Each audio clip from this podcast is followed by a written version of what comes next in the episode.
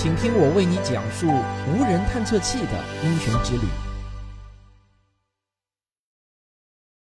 一九九零年的四月二十四日，哈勃空间望远镜由发现号航天飞机发射进入轨道。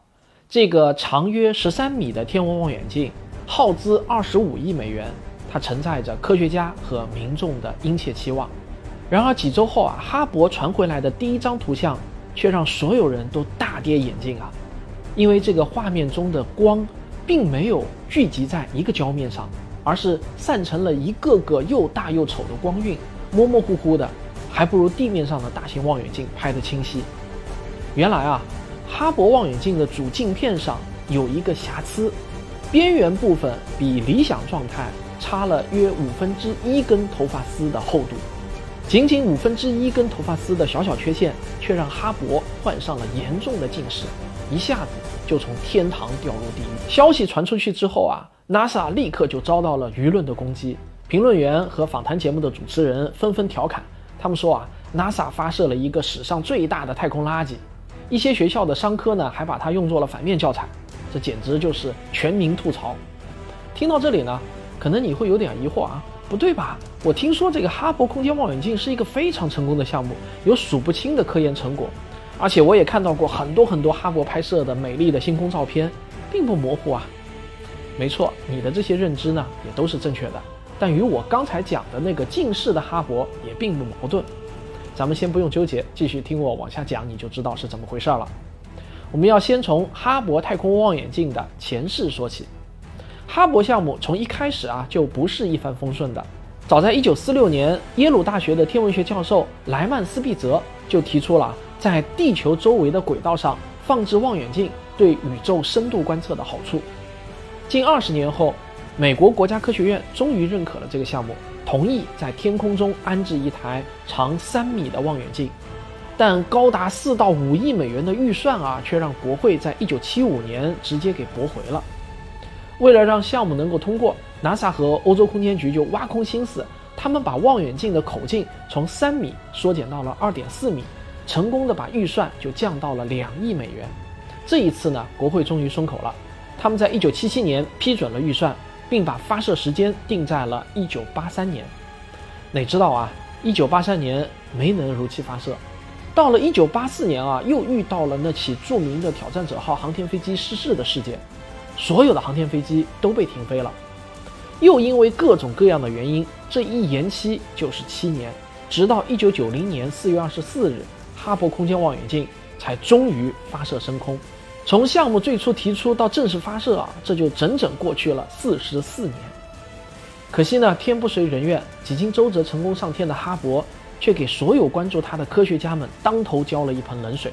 好不容易上天的哈勃，居然呢是患有严重的近视。调查小组就发现，造成这个致命错误的原因，并非是工程设计，而是管理体制。哈勃项目的参与者非常多，例如铂金埃尔默公司就负责建造光学望远镜组件，洛克希德公司呢则负责望远镜的支撑系统。除此之外啊，还有大约二十来个来自各个航天企业的二级合同。这个合作关系复杂，缺少严格透明的管理机制，也缺少技术专家之间的清晰沟通。这些系统性的原因，最终就造成了这个灾难。在最重要的主镜制作完成后。铂金埃尔默公司检测镜面形状的光学设备出了问题，有两个元件位置偏差了一点三毫米，因此呢就种下了错误的独苗。之后，铂金埃尔默公司进行了两个补充检测，明明发现了这根独苗，却又没有标识出来。再后来啊，到了 NASA 这里，NASA 没有要求对主镜进行完全独立的检测，由于预算紧张，发射前的配件检测也被取消了。问题一直就带到了天上，真应了那句谚语啊，一个钉子就输掉了一场战争。但好在啊，哈勃的故事没有就这样遗憾的收场。如果说上帝关上一扇门就会为你再打开一扇窗的话，那么上帝就是蒙上了哈勃的眼睛，却为他带来了几个天使。什么天使呢？就是一九九三年十二月，有七位宇航员乘坐奋进号航天飞机来到哈勃的身边，进行了五次艰难的太空行走。为哈勃佩戴上了一个专属的矫正镜片，这个镜片呢名叫 COSTA，是光学空间望远镜轴向改正键的首字母简称，它能与哈勃的镜片产生相反的作用，来矫正视力。这组关键的眼镜有超过五千个部件，精度啊，那更是要小于一根头发丝的宽度。除此之外，七位宇航员顺便还修复了哈勃的两个仪器设备，安装了新的太阳能板，并且替换了四个陀螺，那可真是没少忙活。宇航员的太空医疗服务让哈勃迎来了新生，它不仅摆脱了近视的魔咒，成像能力还修复到了原设计水平，甚至呢鸟枪换炮还大大升级了，因为。宇航员啊，为他带来了更先进的相机。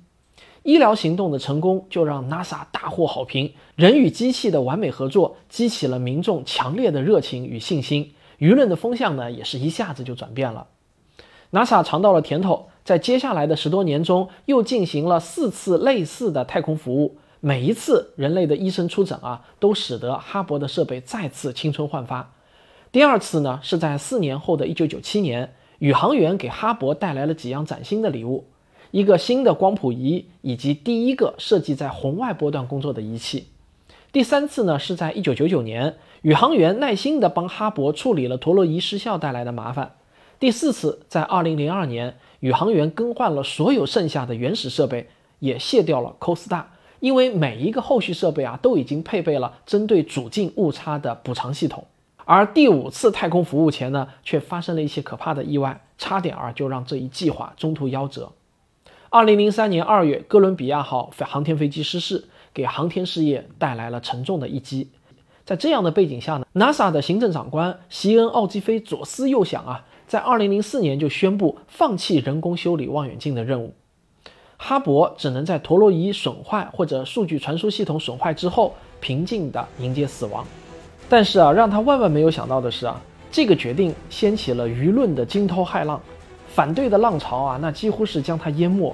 NASA 每天啊都能收到大约四百封抗议邮件，几十份美国报纸的社论和专题评论啊都提出了反对意见。有许多报纸都将哈勃称为“人民的望远镜”，他们都强烈的表达了希望能够修复仪器的愿望，甚至宇航员们也加入了进来，签名表示。虽然知道任务危险，但仍然愿意为望远镜服务。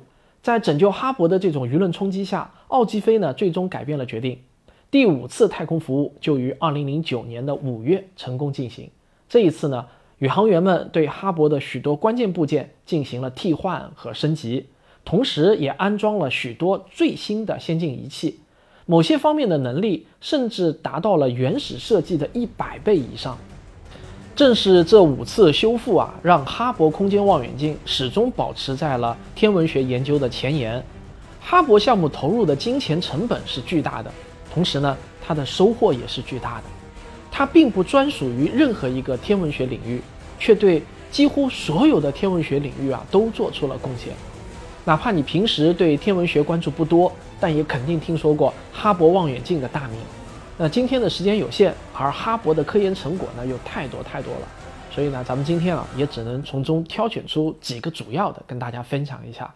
毕竟呢，它实在是太优秀了。第一，哈勃测量了宇宙膨胀的速率。宇宙膨胀的有多快呢？这个速度是通过哈勃常数来确定的。所谓哈勃常数，就代表着当前宇宙膨胀的速度。物理单位呢是。每公里每秒每百万差距，如果哈勃常数是七十，就意味着啊每增大一百万秒差距，那么这个一百万秒差距呢就是三百三十万光年，它的退行速度呢就将增大七十公里每秒。也就是说啊，距离一百万光年之外的星系，相对于银河系的退行速度呢就大约为二十一公里每秒。哈勃空间望远镜对于三十多个星系进行距离测量。最终确定了宇宙目前的哈勃常数呢，大约为七十三，随机误差仅为百分之六，系统误差为百分之八。除此之外啊，它还参与了对宇宙加速膨胀的证实。第二呢，哈勃测量了星系团中神秘的暗物质，通过观察透镜成湖现象，哈勃可以实现对暗物质的测量。所谓的透镜成湖啊，就是指。在质量巨大的星系团中，可以看到一个一个的圆弧，它们都是以星系团的核为中心的同心圆中的一小段。就像你在水中扔下一颗石子的话，就会出现一段一段的涟漪。之所以会有这些圆弧呢，这是因为质量会使得光线弯曲。无论普通物质还是暗物质都会影响弧度，而这也就成了给暗物质称重的可靠方法。哈勃提供的精细图像可以用来研究数十个星系团的透镜成弧现象。在这些影像中，有些星系团可以看到数百个小弧线，就像几百条光线都在帮忙做光学实验一样。通过分析它们的弧度，就能够知道星系团中暗物质的情况。哈勃的观测证实了暗物质的总量超过普通物质的六倍左右。第三，哈勃发现了黑洞的普遍性。在之前很长的一段时间，天文学家们都认为围绕着类星体的星系是特殊的，它们拥有一种超大质量黑洞，大概是太阳质量的十亿倍。但是在过去的十五年中，哈勃把它的光谱仪对准了银河系附近的一些普通的星系，他发现。在这些星系的核心几乎都会发生运动速率突然增大的现象，计算结果就显示，这么强劲的引力发动机只能是黑洞，也就是说，黑洞并不是哪个星系特有的，而是几乎每个星系核心都有的标配。类似这样的成果，如果要数下去啊，还有很多很多。但下面我要说的啊，不是什么重大的科学发现，而是一张图像。就是震撼世界的哈勃深空场。现在呢，我们都知道这张照片的意义非常的重大，但是在二十多年前，这项观测计划其实并没有多少人支持。这是一个很大胆的，甚至可以说是孤注一掷的决定。要知道，哈勃的观测时间太宝贵了，每年全世界科学家啊都会交上来数千份观测申请，但最终只有大约百分之十五能通过，恨不得呢是。一秒钟啊都要掰成两半来用。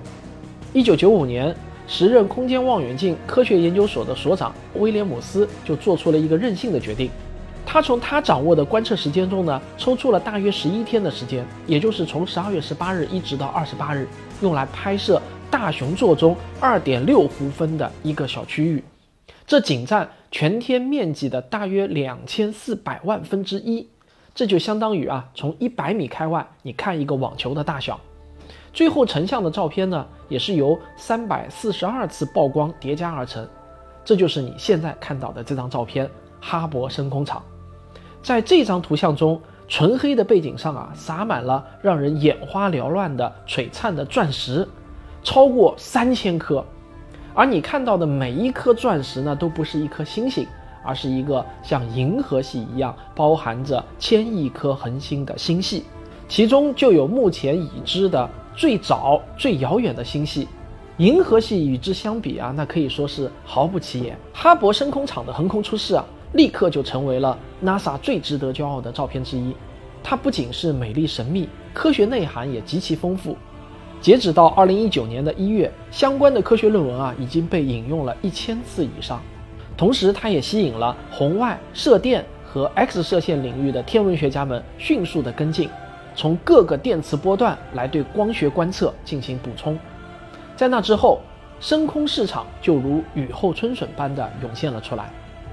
哈勃在2003年和2012年对该区域的更小市场、更深区域进行了拍摄，得到了哈勃超深空场和哈勃极深空场两张照片。在哈勃超深空场中，哈勃拍到了大约一万个星系。其中最暗的天体的亮度啊，比我们人的肉眼能够看到的最暗的光暗了大约五十亿倍。从一九九零年发射以来呢，三十年间，哈勃几乎完成了观测可见宇宙中所有天体类型的基本任务。他对太阳系天文学和系外行星进行了探索。他以前所未有的高精度扫视了恒星的诞生和死亡。他奉献了无数精彩的或远或近的星系照片，他还为宇宙学打下了重要的定量的基础，包括测定了宇宙的大小、年龄和膨胀速率。在所有的科学项目中啊，哈勃空间望远镜最集中地体现了人类探索遥远世界、理解我们的起源的种种努力。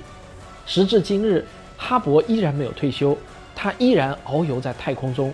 捕捉和传递着星系和星云的惊人影像，那未来又会怎样呢？我们只能说啊，别着急，让哈勃再飞一会儿。感谢收看，咱们下期再见。